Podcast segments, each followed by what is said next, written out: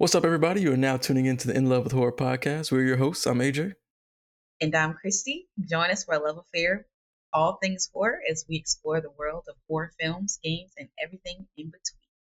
All right, today, y'all, we got another great episode. We're going to be discussing, of course, new trailers that dropped this week, with one being a really big one that everybody has been waiting for, and that's Five Nights at Freddy's. Then we're going to jump into our news. A couple of good news topics this week, including the Saw 10 logo got released, and then some information about when we'll see the trailer and more info and details about the film. And then we'll jump into our main topic for this episode, which will be giving our thoughts, reaction, and review of the movie called The Sadness. This is the movie that's been making waves online right now. It's a zombie Taiwanese body horror film. It's like extreme violence and gore is crazy. So we're giving our thoughts about that. And then at the end of the episode, of course, we're going to be concluding our From Season 2 reactions that we've been doing each week with the season finale finally hit. And we're going to give you our thoughts about that. If you've been tuning to our TikTok, of course, you've already seen what I thought, but you get to hear what Chrissy thinks about that too. But before all that, let's get into what we watched this week. And I'll start off with you, baby. What'd you watch? Yeah, so I kept it light this week, which is abnormal for me. Yeah, because you had a whole bunch of stuff last time. I was like, good Lord, you had too much time. Anyways, I attempted to watch this series called Slasher on AMC. Mm-hmm. But I just couldn't get into it. I didn't even finish the first episode. I wanted to like it. Like the detective in this episode was like, he a black man, he got locks, and I was like all for it, but I just couldn't get into it. So that was a DNF for me. And then I watched a horror short on YouTube by Alter called Skin and Bone. And it's only been out for a couple weeks, but it had what's the actress name? Amanda Seyfried? Yeah. I can, yeah, she's in it. And I was like, you know what? Back when we watched Ultra's videos since like forever. And then they got like big name actors and actresses in it. So, but it's that one was really good. It wasn't super scary, but it was still very intriguing. It had a very intriguing story. It's basically about like this lady who has like this farm, and she had a job opening for someone to help out. And the guy comes out, tries to get the job. She hires him. Some creepy stuff starts happening. And then there's like a weird twist at the end, but definitely worth checking out. So I would encourage you also, baby, to go watch it. I think you'll like it. Okay. Yeah. I might check that out. Yeah. I love the horror shorts that are on Alter. We haven't always kept up with them like perfectly. Right. Yeah. Over the years, but we've definitely seen some good ones. I'm about to check that one out. Okay, yeah, some good stuff this week, babe. This week I watched the movie Bones and All, and that was really good. I was actually pleasantly surprised by this one. Just to give you some information about the movie, if you're not familiar, it's directed by Luca. I'm gonna butcher this. Guadagnino, and of course, they did the movie Call Me By Your Name. They also did, I didn't know this until recently, he's the one that did the remake of Suspiria.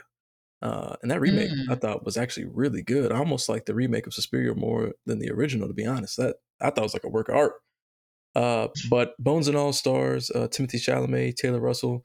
And it's one of those movies where I almost feel like I don't want to say what it's about. Because I feel like if it's one of those movies, like if you just go right into it, right? Like, yeah, you don't even know. You just think it's like this drama movie, and then the way it like pops off, you're just like, dang, like I did not know that's coming.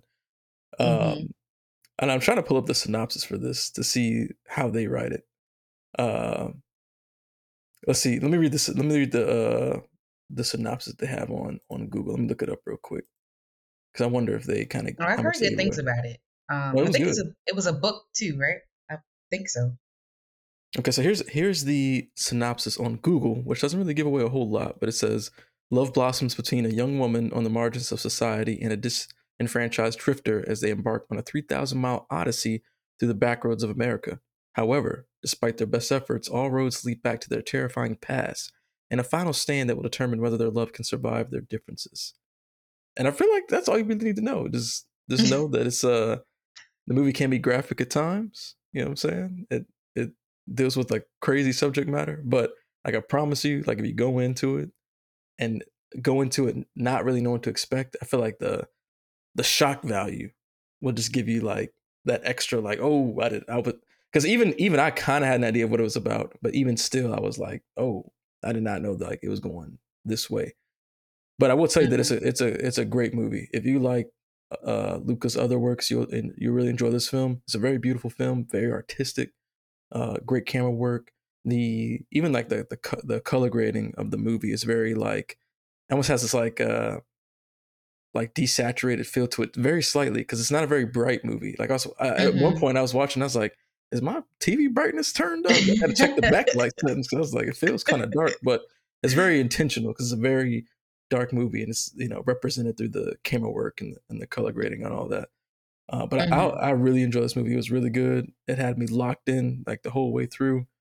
And it's the movie is a lot, but the whole like love story and the drama of it and how it all plays out, like it'll keep you locked and tuned in. And the kind of main thing about this movie that you'll learn very quickly what it's about, that main aspect will keep you intrigued because you'll start to learn like what it means, how it works and things like that. Like it's crazy. Like y'all got to check it out, baby. You definitely got to watch it. Cause I think that you'll, yeah, I think you really enjoy it too. And you'll be kind of taken aback by some of the stuff too, especially considering, the fact we watched The Sadness and that graphicness. Now this movie ain't that graphic, you know what I mean? But it still's got some graphic moments. No, it ain't that bad. You know, it ain't all. It happens, but it ain't all the time with this movie. But yeah, okay. that was Bones and All. I really liked it. Check out that film; it's a good one. And this is one I didn't really know about. I think you knew about it, but I wasn't tracking. I didn't know about it at all. I just happened to be on Amazon. It was on MGM Plus. That's where I saw it at. And I was like, oh yeah, okay, Bones and All. Because I think I heard you mention it before. Yeah, because it was mentioned in the Fangoria Awards. That's yeah. Oh, yep. That's what it was. Yep. Yeah. Yep. Mm-hmm. That's what it was. Yeah. And I was like, I don't even know what that is, but I know now, and it's a good one. Check it out. All right, but that's what we watched this week, y'all. Definitely go check out those films, TV shows, and shorts when you can. Some good stuff. And now we're jumping to the trailers that we watched or that came out this week. We'll start off with the biggest one, the one everyone's been talking about, the one that got, you know, that was trending on YouTube, got a ton of views, and that is the Five Nights at Freddy's trailer. We finally got the like full official trailer. It was 2 minutes and 26 seconds. Right now, it's sitting at over 16 million views. I know. That's I think like insane. The first day, like it had like within a few hours, that junk was at like 2.5-3 million or something like that. Like, wow, people was waiting for this thing. But just to give my like initial thoughts, hey, make sure you follow us on TikTok because I put out my thoughts on there as well when it first dropped. But the overall, I really like the overall look of the film, and it seems like they're gonna maintain a lot of the like core aspects of the game within the movie too. Like even some of the way some of the objects and things are set up within the movie, like how he sees the animatronics on the TV screens, like exact same camera angles in the game. Like that was cool. I'm sure there's gonna be like a lot of Easter eggs in the movie. Looks like we're gonna get a lot of cameos because that was super cool seeing Corey Kenshin in the taxi at the end. I didn't even think about the fact that they would probably do that because the success of the game was mainly due to a lot of streamers, you know, playing it on YouTube and Twitch and all that. So it's cool that Scott, I think his name's Scott Cawthon, who's the original creator of the game, he's also helping write and produce the movie.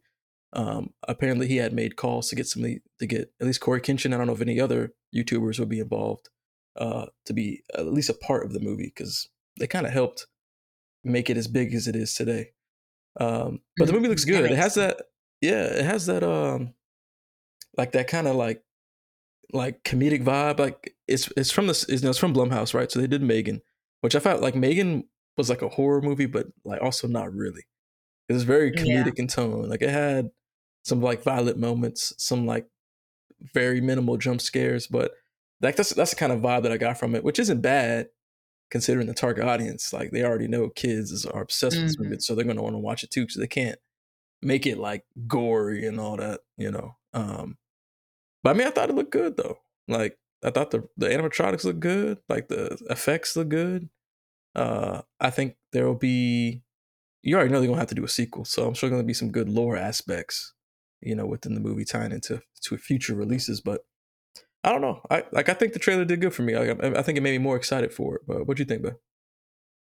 Well, I'm not a Five Nights at Freddy's fan. I watched it with our 6-year-old, so he was super hype about it. Oh yeah. He recognized the YouTuber at the end, and he was like, "Oh, it's Corey, whatever." I don't know his name, but I was like, "Yeah, that's him."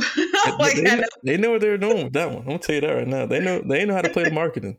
They know this kid is watching for sure. I agree with you. What you were saying, it's kind of got like a little bit of like comedic feel. So it's not like super scary, which is good, I think, because of the audience. But I think it has enough where, you know, all ages of people who enjoy Five Nights at Freddy's would get some kind of enjoyment out of the movie. Yep. It was good seeing Shaggy. Yep. Matthew Lillard up there, even though it was brief. But yeah, I'm not super excited about it, but the trailer looked cool. I'm gonna go. My son gonna want to go. He gonna want to go. That's for sure. He been talking about it ever since it came out. Like, yeah, legit. We went to the zoo today. And he was talking about it then. Yep. So he hyped for it, and I'm like, it's over in October. He's like, yep. How long? How much longer is till October? Gotta wait for Halloween. Gotta wait for Halloween. It's a Halloween release. Yep. And it's coming out on October 27th, y'all. And another cool thing, and I'm sure they did this because of the kid factor, is that it's coming to theaters and Peacock on the same day. I'm sure it'll probably be like one of those like Peacock premium purchases. Like, you got to pay that premium price above on top of the subscription. But I'm sure they did that because they, you know, families are going to want to watch this with their kids. And then also, yeah, the kids are going to want to watch it more than one time. So yes. Like, what I think when you do the premium, what it's only like it only, you know, I think it's only like a certain amount of time that you can watch it or something like that. So, hey, I think they know what they're doing, because a lot of people were like, "Oh, it's going to hurt the box office," but I think it's smart, because they know that kids are going to want to watch this over and over again. The parents are going to be forced to buy this shit repeatedly. So they know what they're doing. Yeah, for sure. But yeah, y'all, Five Nights at Freddy's, man. That official trailer drop. Looking forward to it on October 27th in theaters and on Peacock. Now, the next trailer that dropped this week is a film called The Dive. And it's, you know, interesting time frame considering, you know, what we got in the news with the, you know, the whole, you know, tragedy that happened with the Titanic submersible. You know, rest in peace to everyone who was, you know, on that submersible. But it's weird timing that now we were getting this underwater horror movie called The Dive. And I'll read y'all the description for this film. So the movie is, here we go. Synopsis. A dive at one of the world's most remote spots becomes a fight to the death for sisters Drew, played by Lowe, and May, played by Krause, when a landslide sends rocks tumbling into the sea, trapping May in the depths. As their oxygen runs low, Drew must make life and death decisions with no outside help in sight. And yeah, decently length trailer here, and you know, I thought visually it looks pretty good. Like, I do wonder, like, story wise, like how it's going to play out, because they had moments where she was like, you know, the friend gets stuck underwater. She only got like 20 minutes of oxygen left. And then the other friend gets out of the water. She's running around. She's looking for help. And like, I guess I'm just wondering like how the story would develop. Cause I don't know. There's something about the way she's running around in the trailer. I'm just kind of like, what are you doing? Like, where are you going?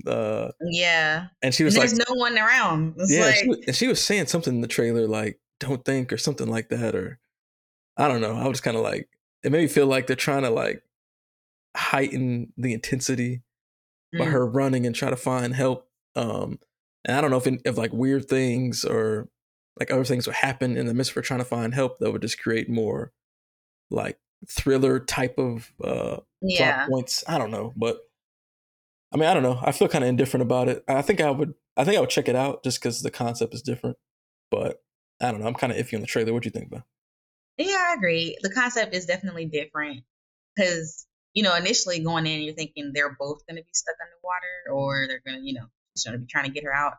And then my thing is, if she only has 20 minutes of air, you know, what else is going to be happening in the movie to make it like, you know, a feature-length movie?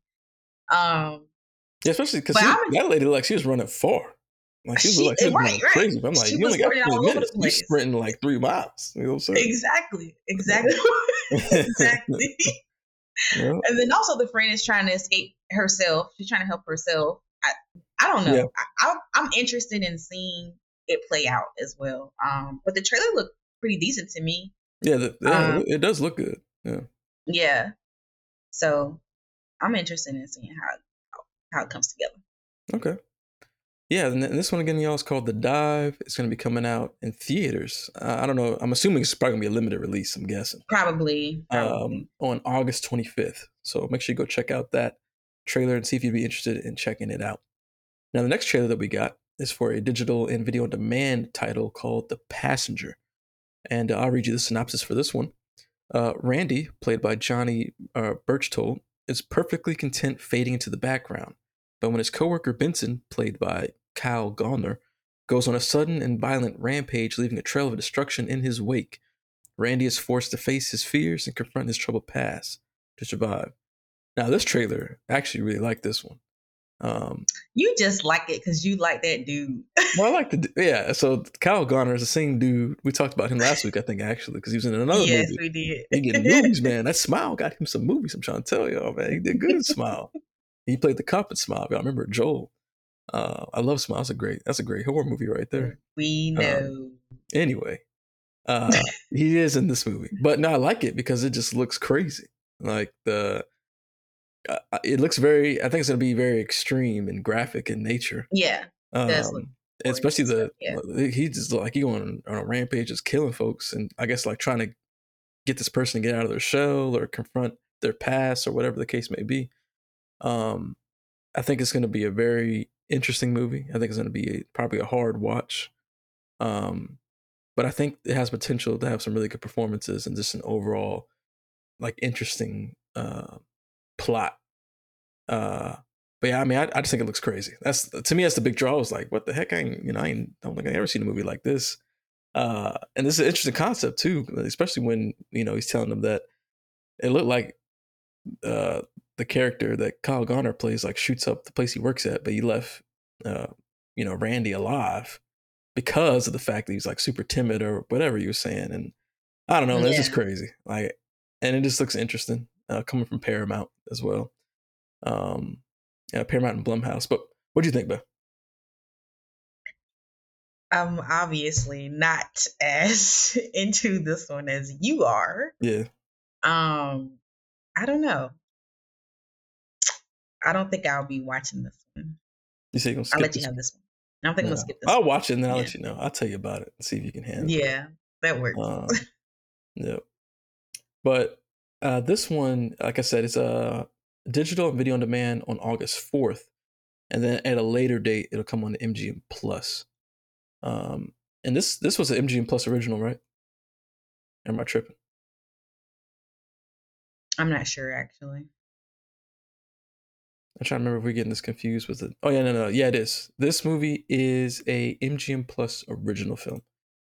I actually didn't even realize they had original films until I went on their service because, you know, obviously we both had subscribed to it to watch From, but I never really like browsed the service. And the other day I noticed that they had like short films from Blumhouse on there, like original MGM content. Yeah, I got to check that out. I don't know if it's any good, but at some point it will come to MGM Plus as well. But that movie is called The Passenger. Give that trailer a full watch to see if that's something that y'all would want to check out. Moving on to the last, well, quote unquote, trailer that we got. This is actually a clip, and it's from a movie that we've talked about recently called Cobweb. That's coming. That's got Anthony Starr in it from The Boys. But this clip features the family kind of. It's the mom and the dad and the son, and they're in the kitchen. And in the clip, the mom mentions that the son, sorry for that background, somebody going ham with their car, setting off car alarms, or a motorcycle. It's so loud it set off the car alarms. They tripping out there. But anyway, they're all at in the kitchen. The mom says the son drew a picture of the child calling for help, and the dad, gets really pissed off. And the performances there look like crazy, man. Anthony Starr gonna be wild in this one, and it's super vague and mysterious. You don't really understand what's going on. Yeah. But they even make a comment of like, oh, the son hurt somebody or something like that. Like, it's super weird. And they end up sending him to the basement. But I thought the clip looked good. I think it just got me more. You see that fly buzzing around? I saw it. Yeah. Okay. I was trying not to look crazy on the camera, trying to swat it away. And for our listeners on the podcast, there's a fly that's buzzing around because we're recording this on video as well. There's a fly buzzing around, like right in front of my face. He want to be on the podcast too, right? Yeah, he's like, look, I want to get my thoughts on this Cobweb. But I thought the clip looked good. I think it just made me more intrigued to check this movie out when it does come out. What do you think about the clip, though? Okay, so I have a couple things to say about the clip. All right, so obviously, I told you about this movie. I was very interested in it, right? Mm-hmm. It looks super creepy.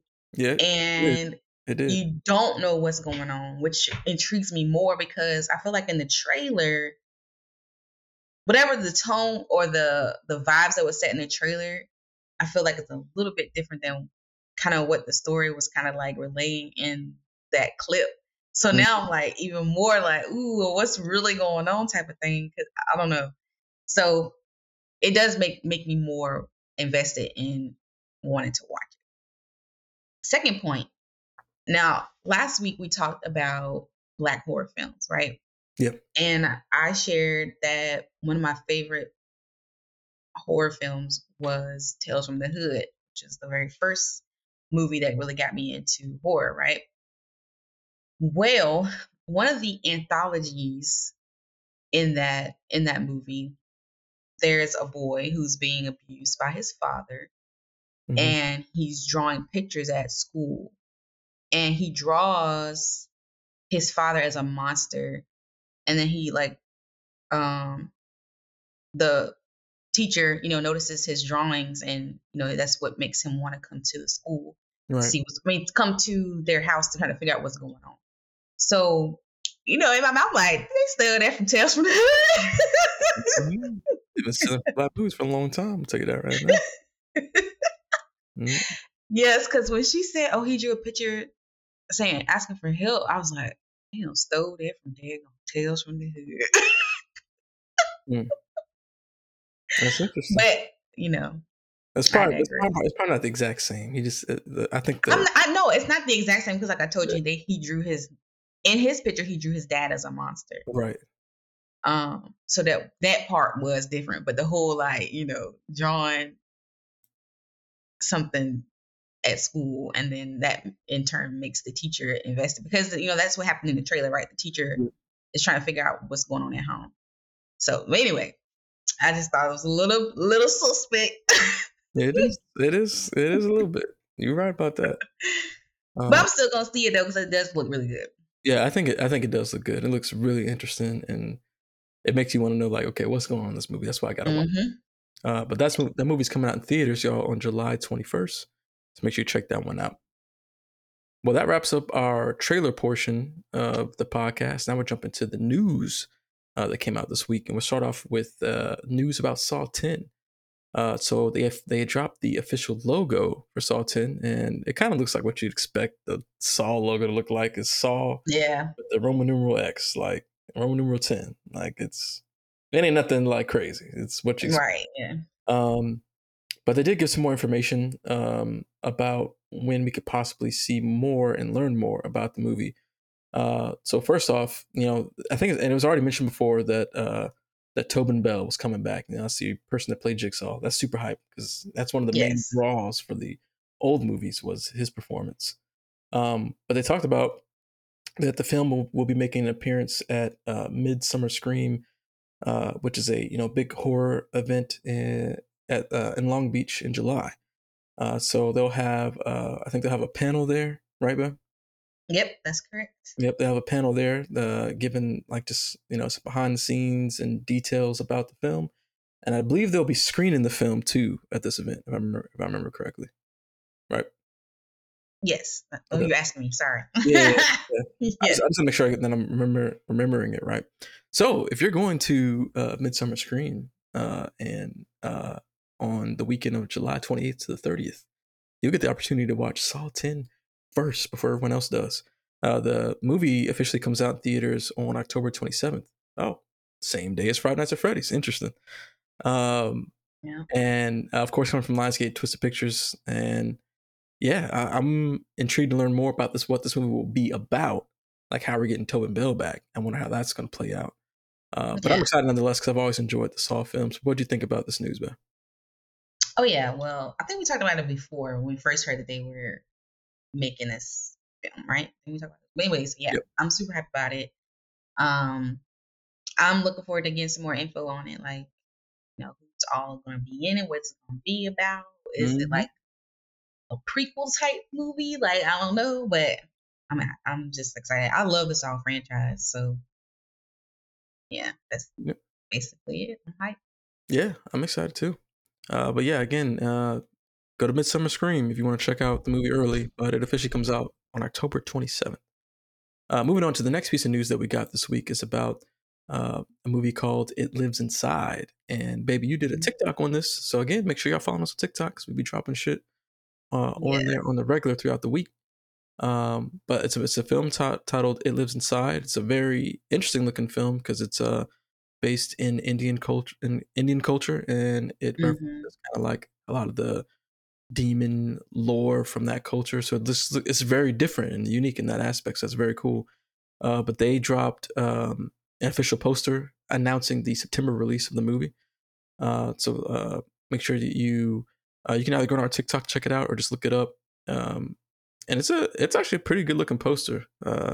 She's standing there holding really hard, actually. Yeah. She's standing there holding like a jar, and it's got these different, like, it's all black behind her, and then like a soul spotlight kind of around her with all these demonic shadow hands and a book. It looks good. But they announced that the movie is coming out on September 22nd to theaters. So very exciting there. They did not release a new trailer accompanying this, right? No. Yeah, it's the same trailer that was out previously that we talked about. Mm-hmm. But yeah, the poster looks fire, man. Like, did you want to add anything else to this news? No. Mm-mm. What I had to say, I said on TikTok. I tell y'all, man, TikTok is hard. We got some good stuff.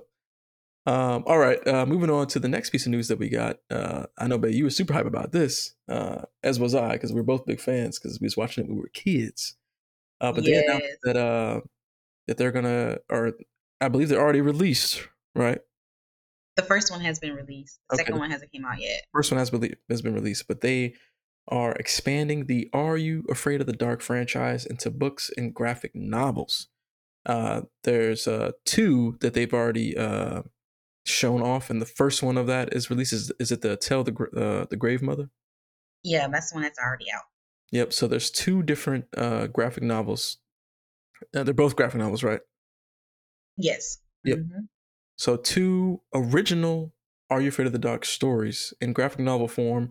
One's already out called The Tale of the Grave Mother. And I don't know, did they put out a release date for the other one? The other one's titled The Witch's Wings and Other Terrifying Tales. There is a release date. I don't remember it, but you know, it's when you go to listen on Amazon, it tells you when it comes out, but I can't remember what the date was. Yep. Let's see. Actually, oh, hold on, babe. Correction. That Tell the Grave Mother is a book. Oh, okay. So just a quick correction here, y'all. The Tale of the Grave Mother is actually a novel, and that's the one that's already out and can be purchased now. But the other book is actually a graphic novel called The Witch's Wings and Other Terrifying Tales, and it comes out on October 3rd. You can go ahead and pre-order that if you're interested. But the cover art for both of these look really good. They do. Yeah, I think it'll be very interesting. It's cool to see. You know, I know they had rebooted it back in 2019.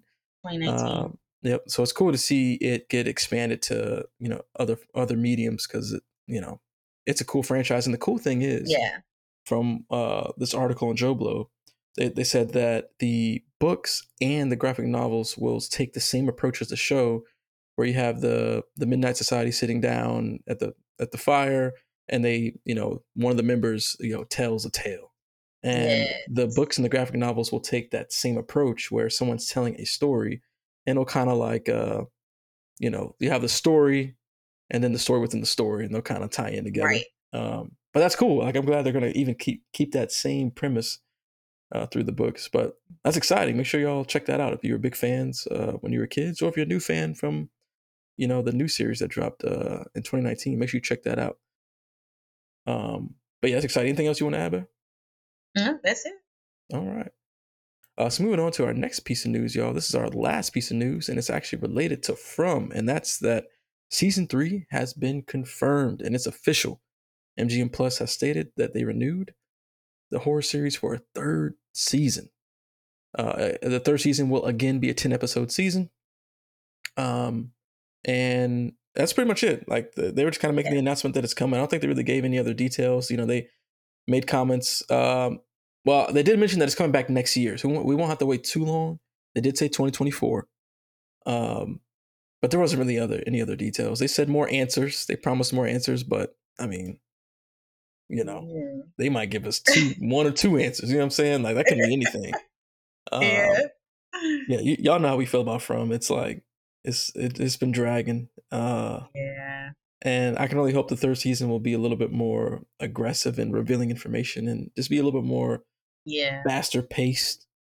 But yeah, it's official, y'all. Third season's coming. It seems like a lot of people are watching the show.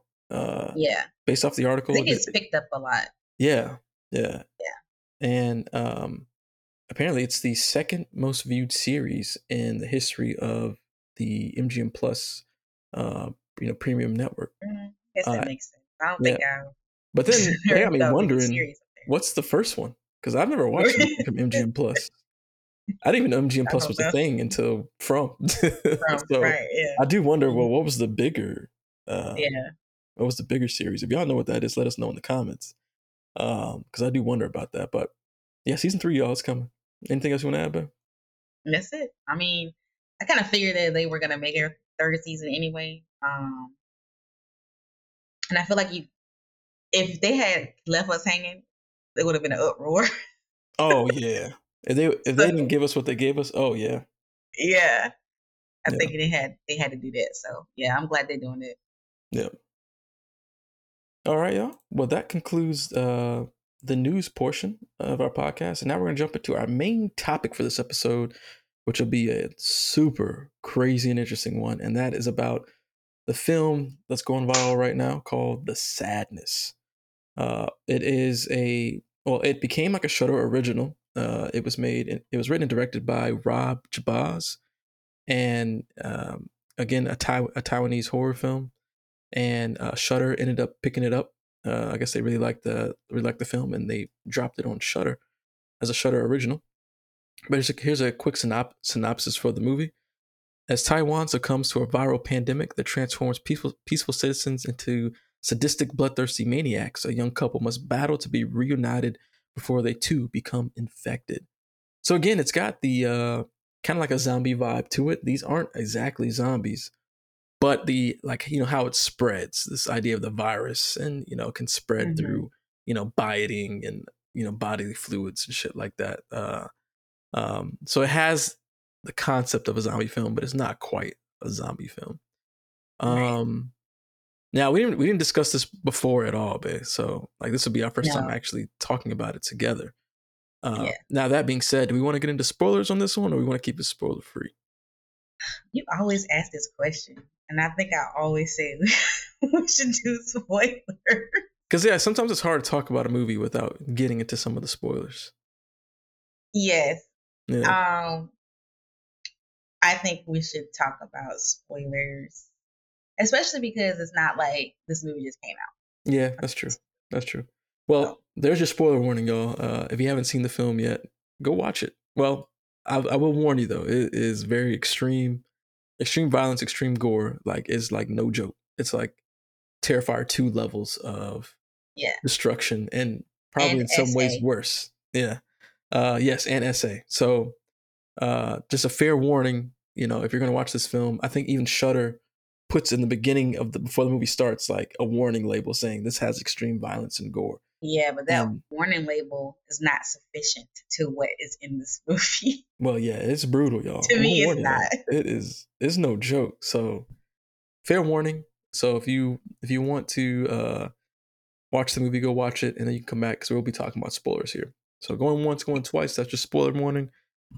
And now we'll get into The Sadness. Now I'll let you start off, babe. Just, you know, saying in general what you thought about the movie, and, you know, and then we can get into like likes and dislikes and so on. Okay.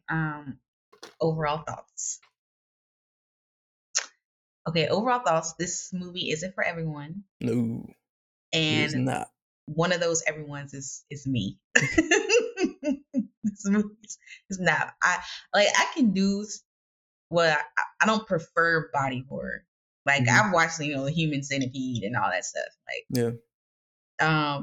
But this one is just like way too much, and it just hits way too hard. So for me, this is not something I want to ever watch again. Yeah. And I would not tell anyone else to watch it unless that's like you're into that type of thing. So, right. Yeah. This, for me, this is not like something I will ever want to watch again in my life. Yeah. Yeah. I actually liked it. I actually thought it was really good. Of course you did. I thought of course you did. You know, I liked extreme gore stuff, man. Like, but, you know, sometimes you get movies that, you know, they are extreme for the sake of just being extreme. But at least in this movie, like, the extremeness actually like served the plot, the idea of the movie. It did. Okay. Yeah, this virus that, you know, unlocks the really fucked up side of people, the aggression and depravity and sadistic natures, and it's like it almost reminds me of like since I mentioned The Boys earlier, they talked about like when in The Boys when someone would take, you know, that, or they even mentioned it in Falcon and the Winter Soldier, right? When someone takes like that super serum or whatever that makes them a super being, they just like, if they're a bad person on the inside, they just be that surfaces, you know, it comes to the surface. It enhances who they truly are, and it brings out the worst in them. It's kind of like with this virus too. Like these people that have this, they got this virus, like it, you know, played into like their dark thoughts and what they really wanted to do, but just brought it to the surface, right? Because think about this. I'm gonna disagree with that. But now check this out. Here's why I think that. Because the girl in that movie was immune. You know what I'm saying? The main character. Now, was it because she didn't have any, you know, like extreme darkness to her, you know what I'm saying, for the virus to really like enhance and pull out their true nature? I'm not saying that's the case for everybody, but it's just something to think about. You know what I mean? Well, there's a scene in that movie that makes me want to disagree, but I don't know. Yeah. We can talk about that later. Okay. Yeah. But I don't know. Like I just thought I did think it was good. I thought it was very cinematic. Like I thought a lot of the cinematography, just the general camera work, the direction, like, was super good. I thought the performances were really good too. Oh heck yeah! I mean, yeah. I was in there like these people is acting the mess. Oh yeah, they did. They came like the people, whoever hired them, like they got their money. Yeah, like they came. They showed out.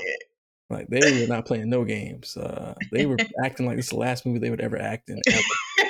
Ever. Because this shit was crazy, and the performances were really good. Special effects were crazy. Like these special effects were like some of the best practical effects. I'm assuming that some of it was practical. This is some of the best practical effects I've ever seen. I was like, dang, they went ham with this shit. It looked good. But it was just cool. It was different. You know, I think it's always cool when you get different types of zombie movies. Like, because, you know, you get your slow zombies, you get your, like, 28 Days Later zombies or your World War Z type zombies. Mm-hmm. Night of the Living Dead zombies where, like, some zombies are smart. Like, so to me, it's just a different type of zombie. You know what I'm saying? This is a super sadistic, like, I'm trying to just be, like, the worst type of human being ever zombie. Yeah. And it was super fast paced, like, pretty much at all times. Like, there was no real... like slow moment. There's a couple moments of no, or you could breathe a little bit, but like it was always boom, boom, boom, boom. Like it was going. And I appreciated that because it kept me always like locked in at all times to see where they're gonna take this thing. But yeah, it was crazy, man. Like this junk was wild, but I thought it was good. I liked it, and I'm actually apparently this is Rob Jabaz's first feature length film because looking at his IMDb. Yeah. All he did was shorts before this. So I'm like, damn, like this is your first one.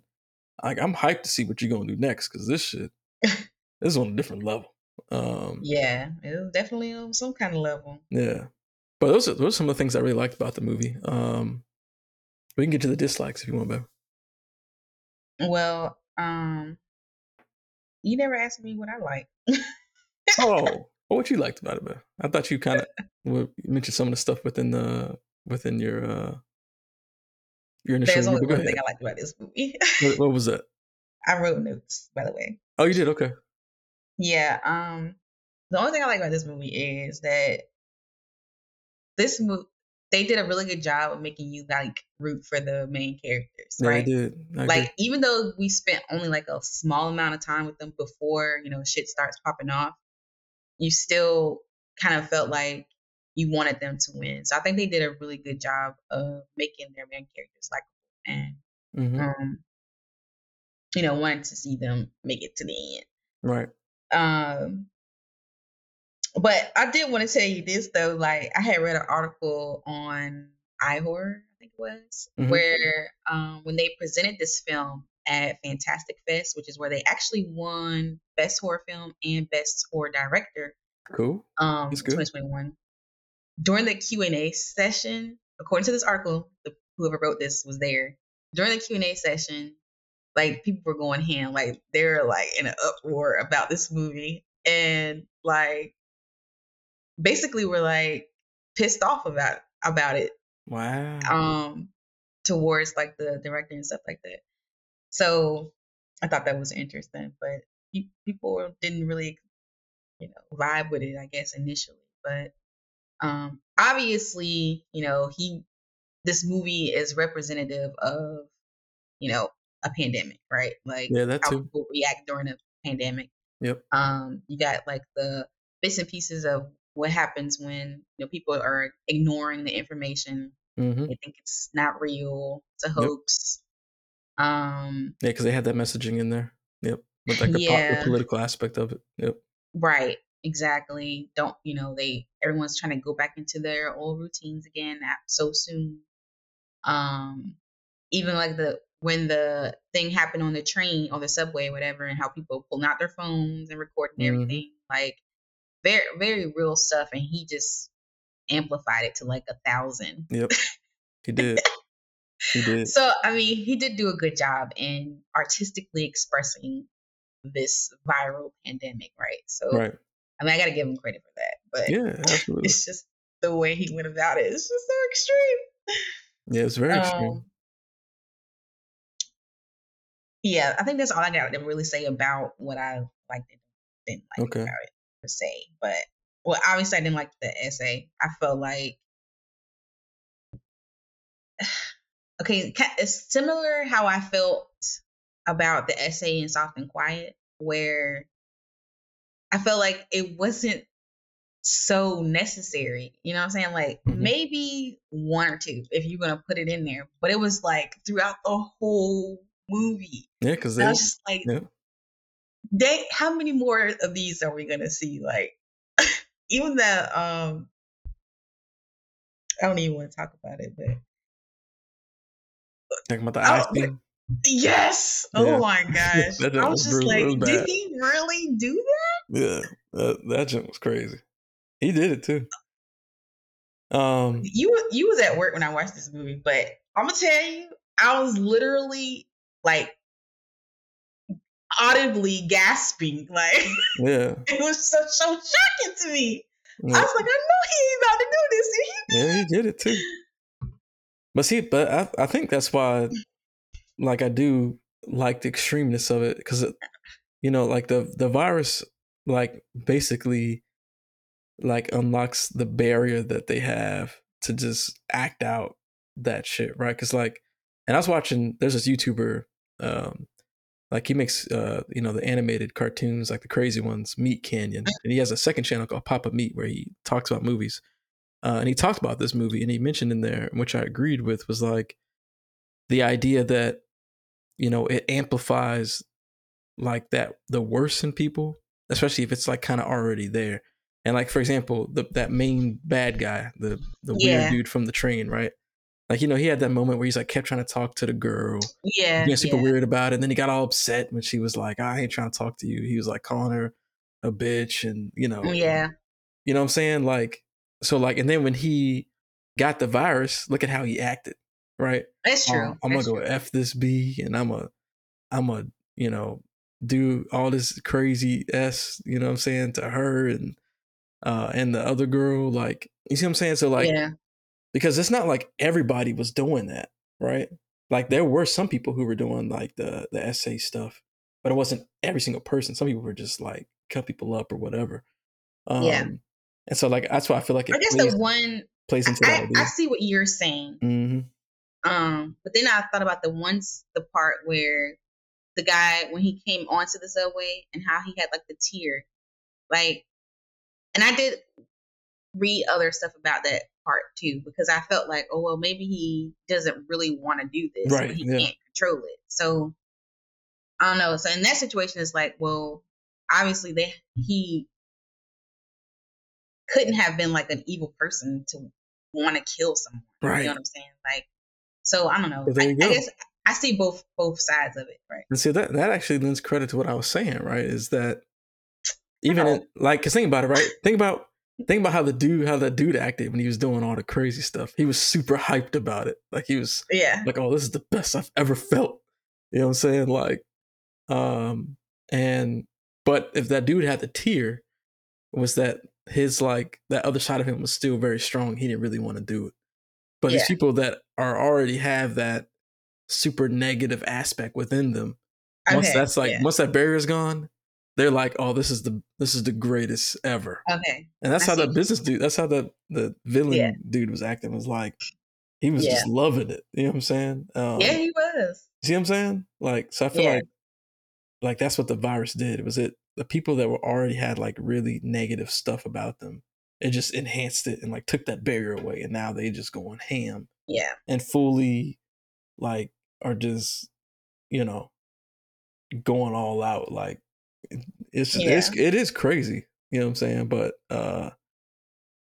like I feel like it makes sense in that way when you're talking about, like, you know, especially in today's society too, like people doing so much crazy shit and having all these mental issues. Like, I think, you know, the film has some commentary about that too. Like, you know, it's I feel like it's a lot of different things with that. But I feel like it worked though. Mm-hmm. I guess. Yeah. I knew things was going left when that girl jumped off the roof, and the camera didn't cut away. Oh, and he just seen the just bounce. I was like, "What this man got me watching?" Yeah, and it was crazy, man. Like, when that dude was stabbing him in the cafe, he was going ham. I was like, I ain't never seen stabbing like this in a movie. Like, that joke was crazy. Yeah. They got creative now. They got creative with the effects. When the dude on the train stabbed that one dude in the neck. Big explosion of blood. That was super cartoony. I thought that much blood. Yeah. And that it's a little satire, you know. Yeah, so. Sometimes it was super over the top, like when the dude, like when that weird nerdy dude was getting cut by the girl with the saw in the hospital. Remember how much blood was crazy amount of blood, like, it was a lot. Everything. I was like, they took it super over the top, right? So yeah, sometimes it's like so over the top that it's comical, like kind of like Terrifier 2 sometimes. Like Terrifier 2, like it was so over the top sometimes that it was almost funny, because it was so ridiculous. And so this movie has some moments, like very few, you know what I'm saying? Yeah. But some. Going into dislikes, I feel like the only thing I didn't really like was the ending. That's about the only thing I didn't like. The ending either. No. And I was like, what the heck? It didn't feel like an ending. And because here's a couple things I didn't like. Like, one, I didn't understand how long it would take for the virus to take effect, because the boyfriend ended up becoming infected. But like, it just broke my heart. I was that was super sad. But I guess the movie's trying to be very realistic, you know. Like, come on, Jim. He only had a little bit further to go. Oh, he was so close. But I'm saying, like, it was a pretty big amount of time between his last interaction with anybody that was infected to that point. Yeah. So I'm like, well, why does it take so long for him to get infected? Because some of these people look like they get infected instantly. Yeah. So I didn't really understand that piece, because I was like, well, how did he get infected? And it's been that much time. And then he had that weird moment where he like saw that body in the water. I didn't really get what that was. Yeah. It was just like, I didn't get that the either. Infection taking over, and he's like seeing stuff. I don't know. But it was like at that point when he kind of turned was when he saw that weird demon looking thing in the water. Yeah. But yeah, I like the idea of it being realistic in the sense of like, well, not everybody makes it, but I don't know. I think it would have been more fun if they would have made it and then got out. And I feel like the movie also implied that the girlfriend didn't make it either. She didn't. She got shot. But did it seem like she was turning at the end to you? Like how she was responding to him? Because because it seemed like she was crying, but then it started seeming like she was laughing. I gotta go back and watch it. And then she ran out, and then she got shot. Ooh, okay, so you're saying so like she wasn't actually immune.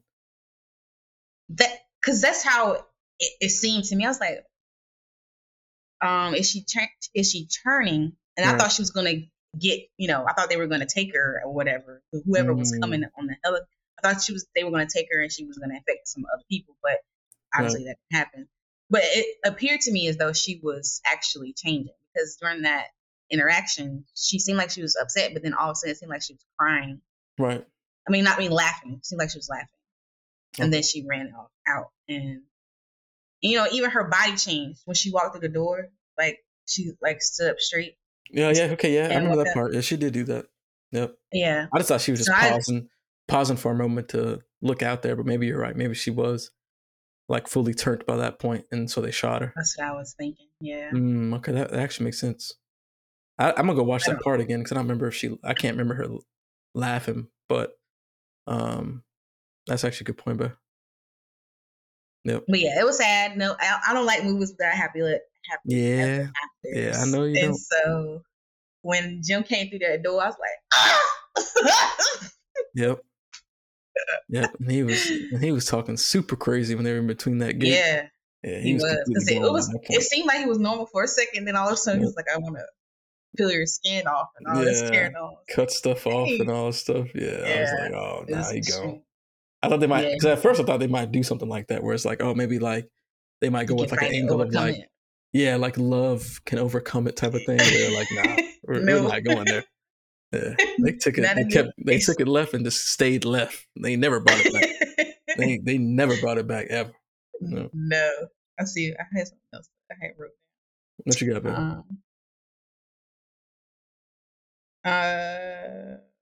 What was it? Oh yeah, this is in regards to the essay, because that hit me the most. Right, it is very. I will say they don't ever actually show it. A lot of it's that's what I was implied. Say. A lot of it's implied. Yeah. So you're filling in the gap with your mind. Yeah. Yep. You took one point. Because I had read some posts about how people compared it to the Serbian film. But that's what makes it different, because it's like suggested, but you don't actually like see. So yeah, it's not Serbian film, you actually see. Yeah. So that is not like that at all. Yep. It's just a lot of it. Right. It's just like, oh, you thought we weren't gonna put no more in here? Here we go. Yeah. Yep. Yeah. So I did want to point that out. Yeah. But yeah, the gore was gorying in this. Yeah, the gore was like crazy. Ripping, like it was like ripping the skin. Like yeah. Even the effects of like, you know, push people's eyes in, like the eye gouging, and yeah, like this. Oh man, remember the dude's face that was at the basketball court? Oh yes, that joke was like so huge. The effects were so. Like, I'm telling y'all, man, the effects of this movie was crazy. Like this should win an award if it didn't for it was like definitely the best effect. Because I was like, these effects are. I don't know what the budget for the movie was, but these effects were on point. I will say though, he did make me laugh, and he was like, "Why'd you scare him off?" Like, I was about to blow my load. Yeah, I laughed at that part. I thought of course you laughed. No. I was just like, what the heck is going on? Completely lost his mind. No. It's just terrible. Yeah, but that's the sadness. It was crazy. Well, any final thoughts on it, baby? Final thoughts, don't watch this movie. Yeah, it's definitely. I think what threw me off is that you presented to me as a zombie movie. You said it was gory, but in my mind, I'm thinking like, you know, like regular zombie movies are gory. Yeah. And so, because I trusted you. Well, I mean, it's technically a zombie movie. I didn't expect it to be like it was. Yeah. I think I texted you when you was at work. I was like, I'm so mad at you right now. No, I know. It stressed me out. Yeah, I know. But it is a zombie movie. Like it's just a different kind. It's just a different type. You know, different type of zombie, and these zombies are, because it still spreads the same way. But these zombies are just crazy as hell. But you're right. This movie is not for everybody, and you got to be able to put up with extreme violence, extreme gore, and implied essay. You got to be able to put up with all of that. But I do think the movie is very well made. Like it looks great. It was shot great. The effects are incredible. The music, I actually really like the music too. There were some moments when the music was hidden. I was like, damn, especially in the beginning when they had a little like CG thing with the virus. Like that music was fire. Mm-hmm. Oh yeah, that whole first intro part up to the title card. Yeah, that was legit. Hard. So the dude that made the music, like he made some good music too. But yeah, that's our thoughts, y'all, on The Sadness. If you do want to watch it and you do think you can get through it, it's on Shudder. Again, called The Sadness. Check it out. It is, a Taiwanese film, so you will have to throw on the subtitles if you don't speak the language. But honestly, like, it's not too bad. Like, there's an insane amount of dialogue, so you can kind of, you won't miss anything because the subtitles are going too fast or anything like that. Because sometimes you do watch movies where, like, especially like those mystery, like detective movies or something, like from a foreign country, like talking really fast, and you're like, you gotta pause to keep up with the subtitles. But yeah, go check it out if you're interested. But fair warning, like it is a lot, so just make sure that you know you're prepared. And we don't say we didn't warn you if you do go into watching The Sadness. But if you've seen it, let us know in the comments what you thought about it. I am curious to see what others are thinking about it. I've seen good comments and I've seen negative comments, so. I'm curious of what y'all, our listeners, are thinking about The Sadness. So let us know in the comments. So now we'll move on to the last part of our podcast, and that is the From Season 2 finale review. And we'll give you our thoughts. And as always with this part of the podcast, and this is the last time we're doing this for From until Season 3 comes out, this is a spoiler review. So if you have not watched the season finale, which I'm sure by now you probably have, but just in case you haven't watched it yet, you don't want to be spoiled. Go watch it and come back and join us in the conversation, because we are going to give away all the spoilery details, especially the end of the finale, which is super crazy. But going once, going twice, that's your spoiler warning. And now we'll get into the From Season 2 finale review.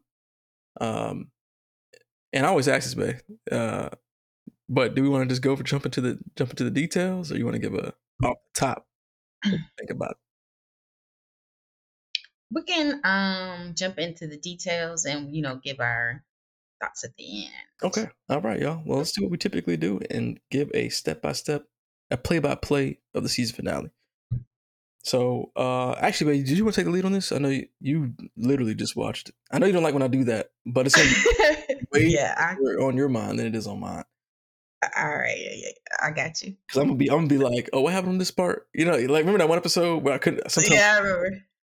You're like, oh, that didn't happen right there, and I'm like, oh. Yeah. So you go ahead, babe. You take the lead. All right, so we finally made it to the season finale. We made it, y'all. The episode opens up with Jade on the porch, and you can hear the cicadas in the background. This is pretty much an ongoing normal occurrence at this point.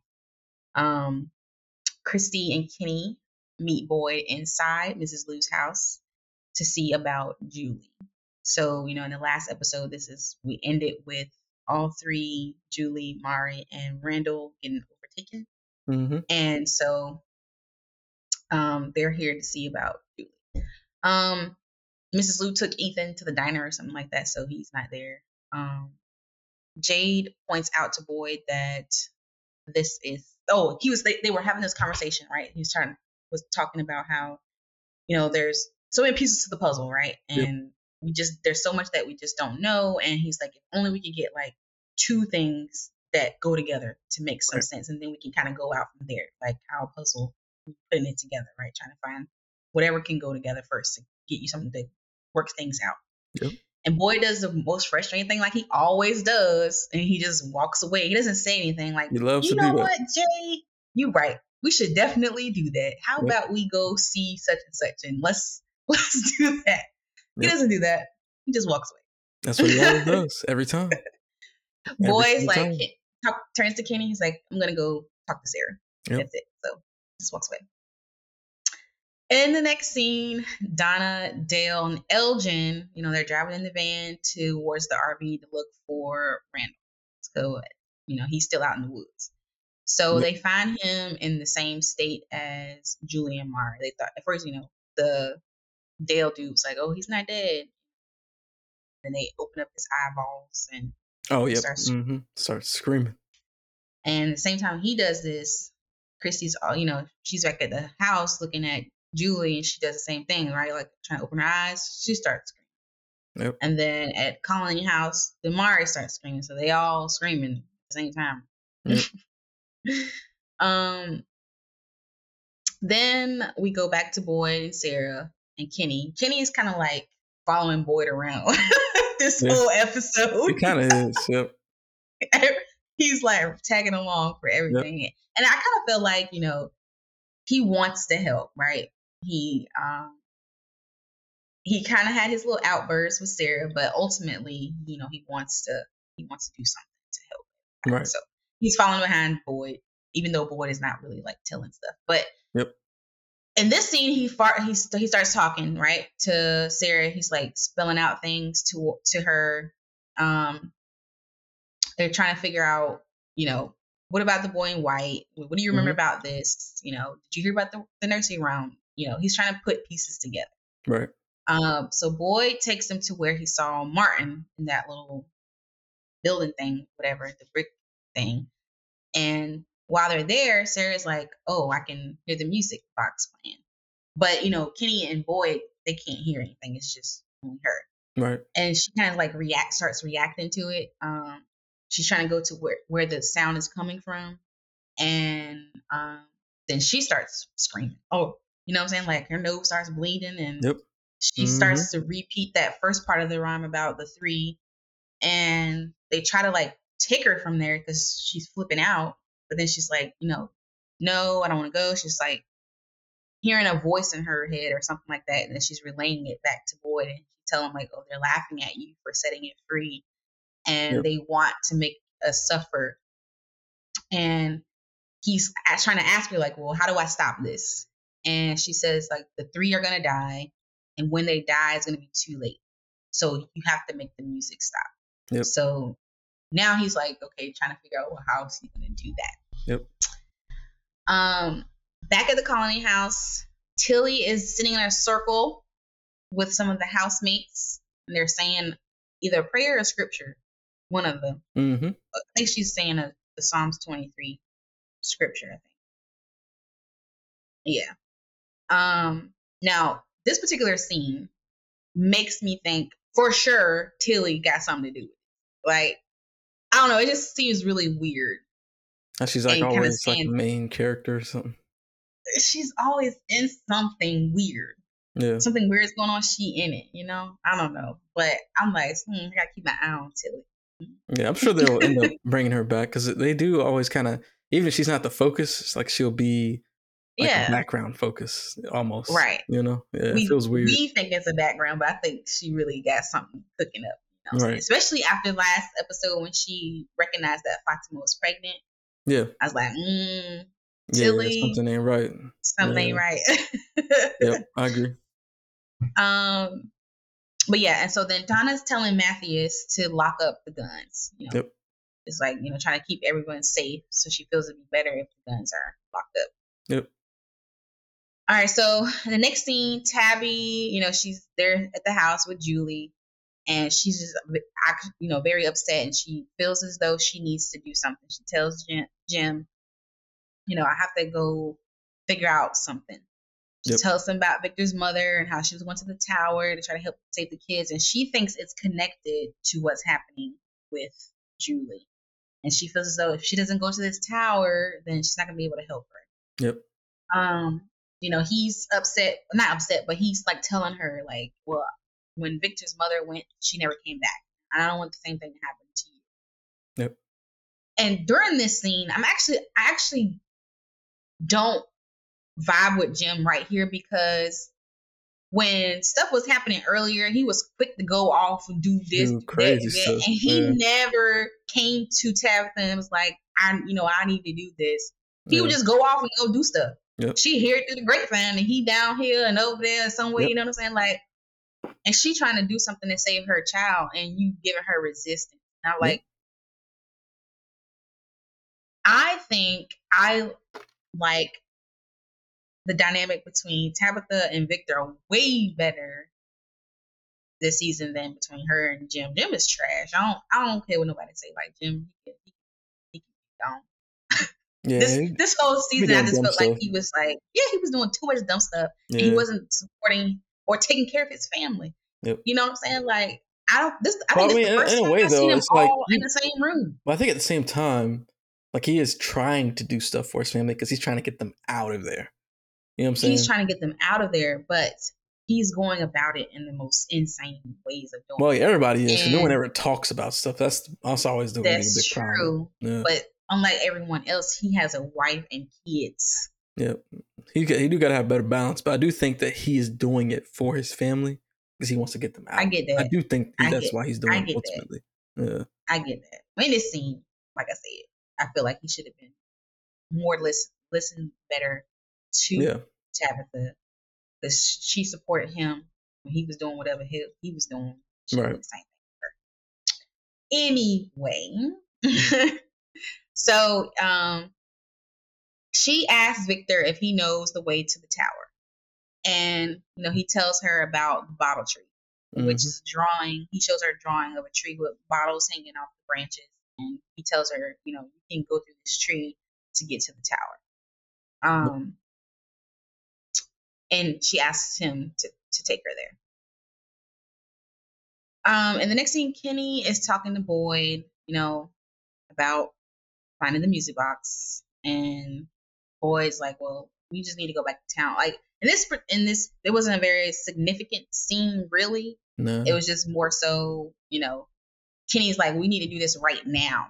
You know, this needs to be done. Because he's kind of, you know, over the shit. He's like, if this is what we need to do, then we need to do it while we're here. But Boyd, he doesn't really understand at this moment how to do it right. Yep. So that's what happens there. That's right. Back at the colony house, Ellis has a little heart to heart. He thinks with Reggie. Reggie seems, you know, distracted and lost, and Ellis is trying to talk to him, trying to help him out. And he walks away. And then Fatima comes to him, and she's like, look, let's just get married. We don't know what the future holds. Like, let's not wait. Let's just do it. And that's what they do. It's time to get married. And the next scene, Jade is at the bar. He's breaking up glass bottles and stuff like that, because he's saying he needs to do this to kind of like help him think and gives him a different way of looking at things. While he's doing this, he sees Tom. Yep. His name Tom? Yep, I think so. The old bar guy that died. Yeah, he sees him, and you know, he's talking to him, kind of very, you know, reminiscent of when Boyd and Father Cawthon, you know, he was seeing Father Cawthon. Very similar dynamic. And he encourages him to go into the tunnels to get a better understanding of what the symbol means. Mm-hmm. That's basically what that scene was about. Then we go to the sheriff's office where Sarah and Boyd are, and she asks him if he buried Paula. He's forgotten because he got so much stuff on his mind. And so she's like, well, I'll take care of it. Yep. And she kind of encourages him, and she's like, you know, I know you're doing the best you can. Yep. Whatever. You got a lot going on. Yeah. He's definitely going through a lot. Yep. In the next scene, we get like a little turn right here, a little turn of events. Yeah, it's crazy. Matthew's just mopping up the guns, and Reggie comes in and he slashes his throat. Yep. He lost his mind completely. Oh my dang, Reggie! Yeah, he lost his mind completely. Like, just completely lost it. Slashed his throat, left the man for dead, took a gun, and he was gone. Lost it completely. I was like, oh, I didn't see that coming at all. Like, that was a really good one. I didn't see it coming either. So in the next scene, Jade is heading to the tunnels. You see him have his little rope, trying to make sure he can get back. Yep.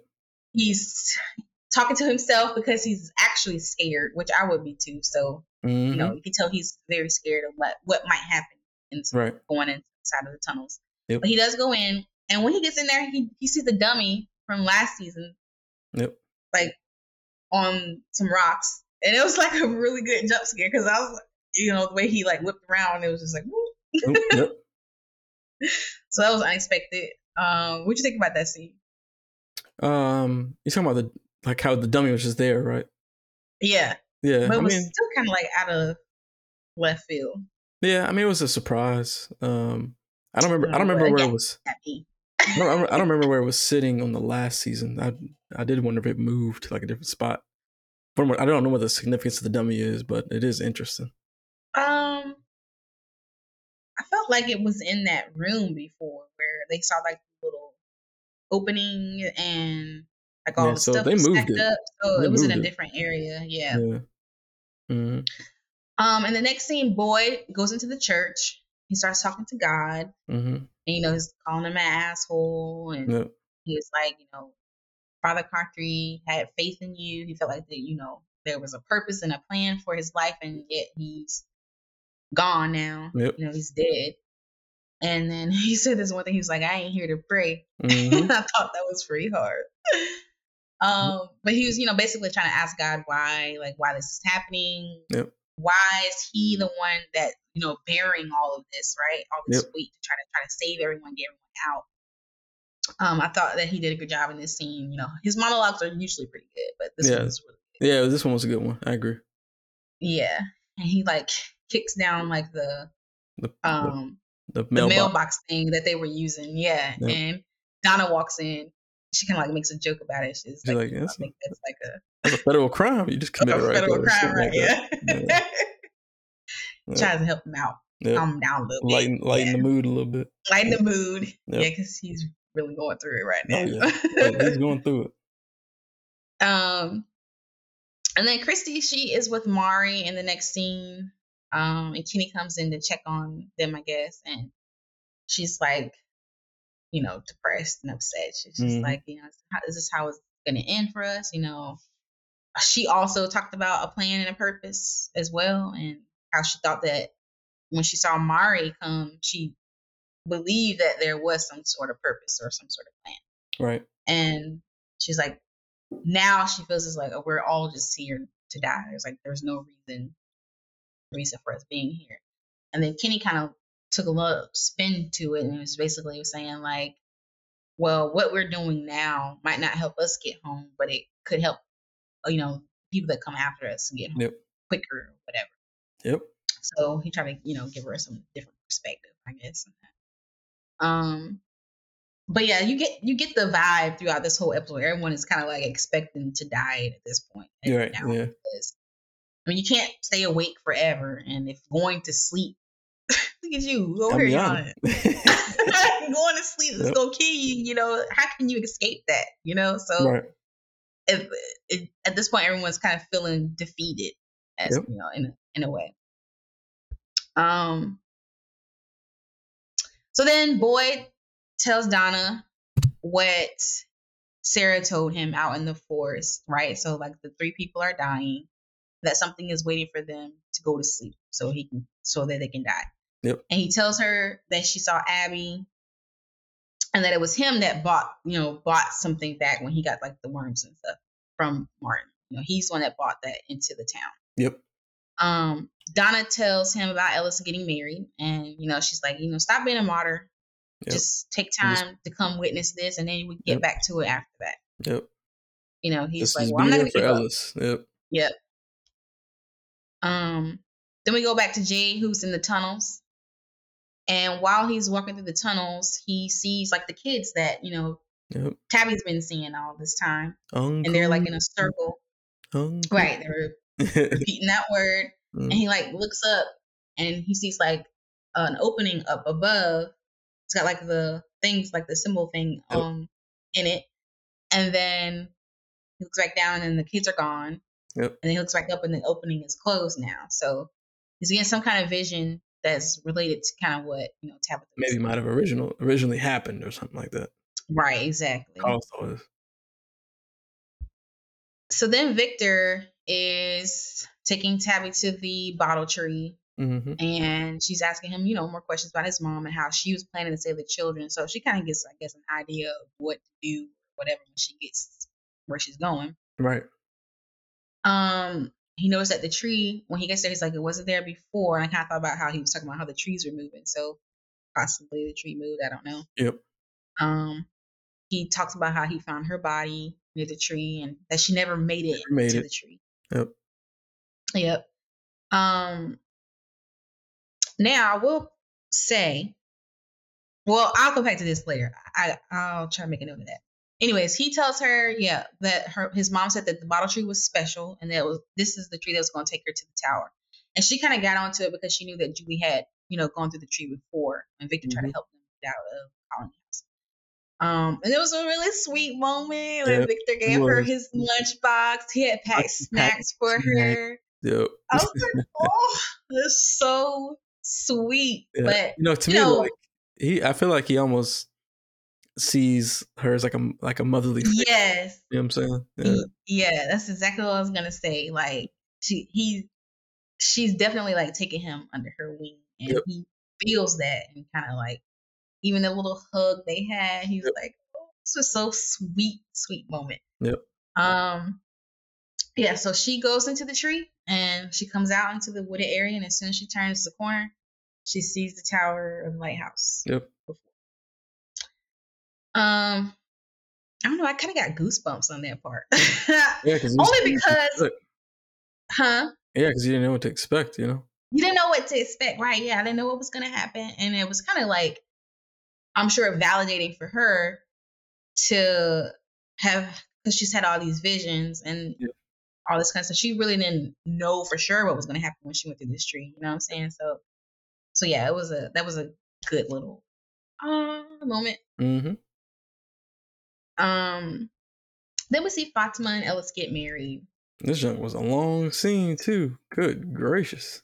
It was a long scene. Yeah. And because it was just them, I was like, what's all this necessary? It's not like they had a full-fledged wedding. Which I thought was weird too. Like, why didn't he invite other people? From the comedy, I didn't get that either. Like, they in the house with these people. Yep. But I guess she wanted to be a private moment between the two of them, I guess. Yep. While they are saying their vows and all that kind of stuff, Boyd gets an idea, keeps himself light in dark places, and he leaves. And again, he doesn't turn to Donna and say, I just had a thought. He just leaves. He just leaves. Why does he keep doing this? This is weird. Like, why don't you just say like what you're doing? It's annoying. Well, anyways. Weird, but yeah. In the next scene, we see Ethan talking to Jim about dying. And he's like, you know, maybe it won't be so bad. Because, you know, we'll be there with grandma and grandpa, whoever. Right. You know. That's all that happens. Yep. Ain't much more stuff about that one. Yeah. All right. So in the next scene, we see Boyd getting the torch that he had when he came out of the building thing the first time. Out of the truck. Yep. Back of the truck. I don't know how he thought of that, but that was good. I don't know how he thought about it either. But I'm glad he did. Yep. Reggie rolls up on him when he's coming out the truck and he got the gun. He's basically blaming Boyd for what happened to Paula, right? He's like, all this happened because of you. And did he say you bought something out of the forest? Did he say that? I feel like he might have said that, but why would he say that if that's what he said? Okay, maybe he didn't say that. I think he probably said it started happening when you came back from the forest. You're right. He said everything started happening when you went into the forest. Yeah, okay. Yep. Okay, now that makes more sense. Yeah, yep. All right. So, yeah, he gets all upset, and he's like, I'm sorry, I like you, but I got, you know. I got you. Yep. So he shoots like, Boyd. I didn't even know he was over there. Like, how he found him so easily?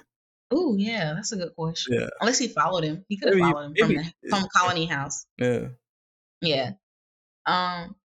Yeah, so he shoots him like he gets him like in the shoulder, and then Boyd fires back. He kills him. Reggie's dead now. So he takes the torch back to the area where he saw Martin. He lights it, and then the place reappears. The place that was there before. Boom. And he can hear the music box playing, and he sees all three of like Julie, Mari, and Randall chained up on the thing. Yep. And this made me think too, because when he was in there first, it was only Martin chained up, right? Yep. So I was wondering if there's a Martin somewhere that was, you know, in the same kind of like predicament as Julie, Mari, and Randall, since their bodies were actually, you know, where they were. I think like that's kind of weird with that, though. It's like Martin seemed fully coherent. Like those three. He did. Like, true. Even, true. Like aware of what was around them, you know? Yeah, that's very true. Yeah. You're right. So it's a little weird. Okay. Yeah. Okay, yeah, so he sees all people, and then he looks for the box so he can destroy it. But then, right before he does, here comes his little ghost, Abby. Yep. She's trying to convince him not to do it, right? She's like, you know, everyone's going to die anyway, or they might not die today, but they might die tomorrow. There's no point in you doing it, right? Like, and then she talks about how it's your hope that feeds the forest and not your fear. And she's like, let's let it go, you know. And he's like, man, F that. I will say, like, this part was crazy because some of the dialogue that they were saying, because she was saying how, like, look, like, he's going to, I don't know if she used the word he or it, is going to, like, be really upset or whatever. And then he said something like, well, like, why is it let you? Yeah, he just let you come down here to come talk to me. Yeah. And she was like, yeah, because, like, it feeds off of hope or whatever. I thought that was like super interesting. I was like, whoa. So like this is like, to me, it's like, okay, we got this main entity, something, right? Some main entity, right? God, exactly. And some sort of God type of thing. And, you know, it's like, you can go talk to him because he pissing me off. Like, shit gonna get worse. Because he basically said, like, oh, if you do this, like, this shit about to get real, essentially. Yeah. It's kind of what she, I don't know. I thought that part was weird. I was like, oh, like, so there's a main thing. It is a god of some sort. You know what I'm saying? This Ankuni, whatever. Mm. Yes, exactly. Yeah, he said finished because he said F it, and then they did the slow mo scene to him destroying it. Right, yeah, it was the slow mo. The build up. Yeah, he destroys the box. Yay! And then everybody wakes up. Mari, Julie, and Randall wake up.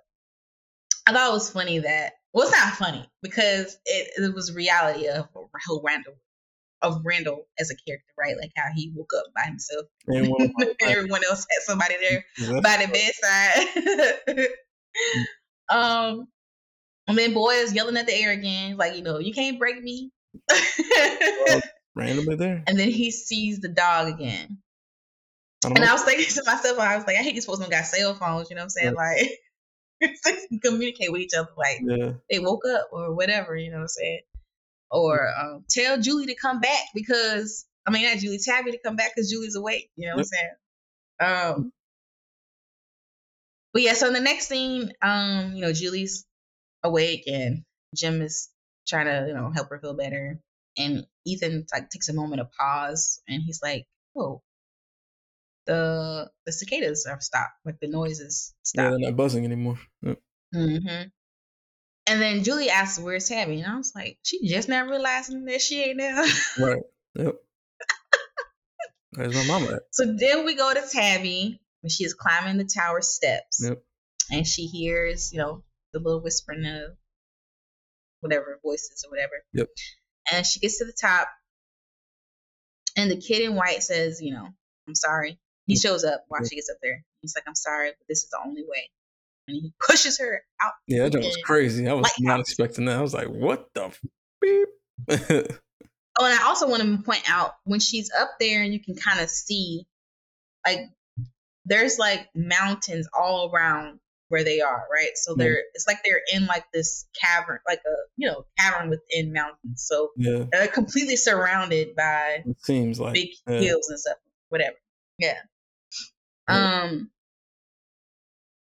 So he pushes her out the daggone window, the glass at the top of the daggone lighthouse. Yep. And then she wakes up in a hospital room. And the doctor's like, oh, she was found in the woods by some hikers. And, you know, she's freaking out because now she's back in the real world. Yep. And how the heck she going to get back to Jim and the kids, you know? Yep. So she's looking out the window and you can see, like, she really back somewhere in a regular city, you know what I'm saying? Yeah. And when she looks in the window, did her reflection look different to you? I didn't think I paid any mind. I don't think I paid any attention to it. I think I can look at it. It did. Well, you know, since I take notes when I'm watching this stuff, I kind of like try to pay attention to small details and stuff. But when she was looking in her like you could see her reflection back at her. Right. It didn't look like Tabby. It looked like something else. It like the hair color looked different. It didn't look black. It looked blondish or something. Ooh. I don't know. Go back and look at that.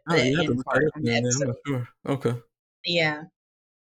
But her waking up in the hospital made me think that, okay, well, the whole thing about them possibly being dead can't be true. Which is good, because I thought that would have been stupid. Where I did that with Law. Like, trying to go back there. That's dumb. Yeah, so that was good to know. And then when she's going up the steps in the tower, you know, like they had like the toys there, and I kind of thought about Eloise. Yep. And what if her mom didn't make it, but Eloise, like maybe she pushed Eloise through the tree, right? Yep, because that'd be cool. And maybe she got out. You know what I'm saying? Yep. And I thought, like, well, that would be cool because if she got out, I don't know how they would find each other, but they could possibly find each other. Yeah. You know what I'm saying? In the next season. You don't know his last name, though, I don't think. Oh, yeah. I mean, maybe she technically does and just never talked about it, but it's possible. Yeah. Because I know she has Victor's lunchbox. So I was wondering, like, maybe she might see her with it or something like that. Yeah, something happened with that. You know it is. Yep. Yeah. But anyways, I was thrown aback when he pushed her out the deck. Yep. I will say I thought it was a good ending. Yeah, I did like that ending. I like that part of it. I like that ending way more than the ending of season one when they had that bus pull up and it just ended like that. Oh yeah, that was stupid. That was a horrible ending. I agree. So this one was a way better ending. And I do feel as though we still don't know everything, but we got a lot more to work with. Yep. I hate that it took 10 episodes was to get a lot, as much as we got, but still, I thought it was a good conclusion to the finale. Yeah, I think the finale was good. You know, I did like I would say I liked more so like the last, like, you know, 20 minutes of it. I didn't like a lot of build up. It's kind of like, but I did like the last 20 minutes. Like that was like super interesting. I do hate that it like took that long to get to some really interesting stuff. Like so much dragging out. I'm really hoping that season 3 is not as dragged out as this one was, but ain't no telling. But I do like that we finally are like got something with some substance, some meat to be like, okay, like how does this fit? Like what's going on? I do like that aspect, and I do think they ended, at least the ending of the season was better than season 1. But yeah, I don't know, man. Like she, I feel like she's back in the real world. She's gonna have to try to find a way to get back to them. She's probably gonna track down police. The bad part is, the family on the inside, they're gonna be like thinking they don't know what happened to their mom. She ain't gonna ever come back. That's gonna be a whole. Yeah. I do wonder like what escalation this god or entity or whatever is gonna have for the town now. Like what's gonna be the next level up? Because now, okay, you broke my music box, took the people. Like now I'm pissed. Now I'm about to go ham, and I wonder what that's gonna look like for the town. Like that's gonna be super interesting, and gives us the opportunity. I don't know if they'll do it, but to get like more horror back into the show, because it's been lacking. It was lacking in like season 2. Yeah. No. Well, I had to go and dig around, try to see what people thought about it. Yeah. What their theories were. And so one of the ones that I came across that I felt like made the most sense was in regards to things being done in cycles. So I didn't catch this, but in the video I watched, they said that on the steps, there were like markings of years. And they felt as though the years had to do with when these massacres, like the one that Victor talked about, occurred. Okay. And so they happen in like certain cycles. Okay.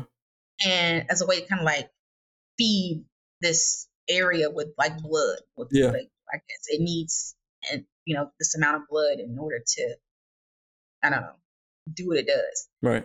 It was kind of connecting it to what's going on around them too. Like Victor talked about how it's always like feels like summer, but then now everything looks like it's about like it's dying, right? Mm-hmm. Like the leaves are dying, plants are dying, the food is sparse, stuff like that. And now it needs to have another massacre to occur in order for it to be thrive. Right, that makes sense. And so the three thing in this person's theory, because they didn't do it, now it's going to have to happen sooner. Like this massacre is going to have to occur sooner or something like that. I don't know. Okay. But I don't know how that part ties, but everything else to me, made sense, right? Yeah. Like having, cycles of things and needing to have some kind of like sacrifice or whatever. Yeah. I agree with that. And they also tied that sacrifice thing into the kids, and that whole like ritual type thing. I feel like that was like the initial summoning or something. Right. Yeah. And then they related the circle to Tilly being in the circle in that one scene where she was praying or whatever. I was like, I don't understand that though. Well, if she's a part of it, you know what I'm saying? Like maybe the kids are related. She's always talking about how she got all these kids. I don't know. But either way, you should dabble into some of the different theories people have about it. Yeah, I gotta watch some videos on it. I saw one theory of like different horror simulations. Like I saw some were saying, like that maybe Tabitha's on level 2 of the simulation or something, like something crazy like that. Oh wow, that would be insane. I didn't dig into the theory yet to figure out the reasoning behind it, but this idea of like she's reached the next level or something crazy like that. Yeah, but there's a lot of potential for different ideas. Definitely got to check out some different ones because now we actually have something to. Yeah, see, that's the thing though. Now we got something to actually go and make crazy theories off of, but they weren't really giving us that very much throughout the season. And now we're at the end, and now we got something to actually use. But I guess it is what it is. Right. Yep. But any last thoughts on it, baby? That's it. I look forward to season 3. Can you still hear me? Yep. Okay. My computer's messing up here. Oh. Okay. But yeah, no, I look forward to season 3 as well. As 2024 is when it's coming. They didn't give us a time frame yet, but you know, even though I didn't like the whole season, like I will say the finale did make me kind of regain some of that excitement for the next season. But I will say, if we get into that third season and it like it starts to like that, those first few episodes are going real slow, I might fall off. Like, I'm just waiting for the whole thing to drop and then I'm gonna go watch it. Because I just can't do it, man. Okay. It was frustrating. I was frustrated sometimes. I'm like, man, this junk is dragging, and I'm getting excited week to week for no reason at all. Yeah, it did drag, unfortunately. Yeah. But look forward to it. We'll see. 2024, y'all. But that was our thoughts on the season finale. Let us know in the comments what y'all thought about the season finale. What are some of your ideas and theories for season 3? And then what are some of your favorite moments from the second season? But that concludes this episode of the In Love with Horror podcast. Thank you so much for tuning in to the entire episode. If you made it this far, we talked about some great topics. It was a really good podcast episode. It always is. As always, baby, I'm glad I got to sit here and talk with you on another episode. You're so sweet. I enjoyed it too, baby. Yeah, always, baby, always. But hey, make sure y'all are following us on all of our social channels. Make sure you subscribe to the YouTube, follow us on TikTok, IG, Twitter, all that stuff. And also visit our website, inlovewithhorror.com. We got some dope merch on there. And of course, that supports us in the podcast as well. Again, thank y'all so much for tuning into this episode, and we'll see you on the next one. Bye.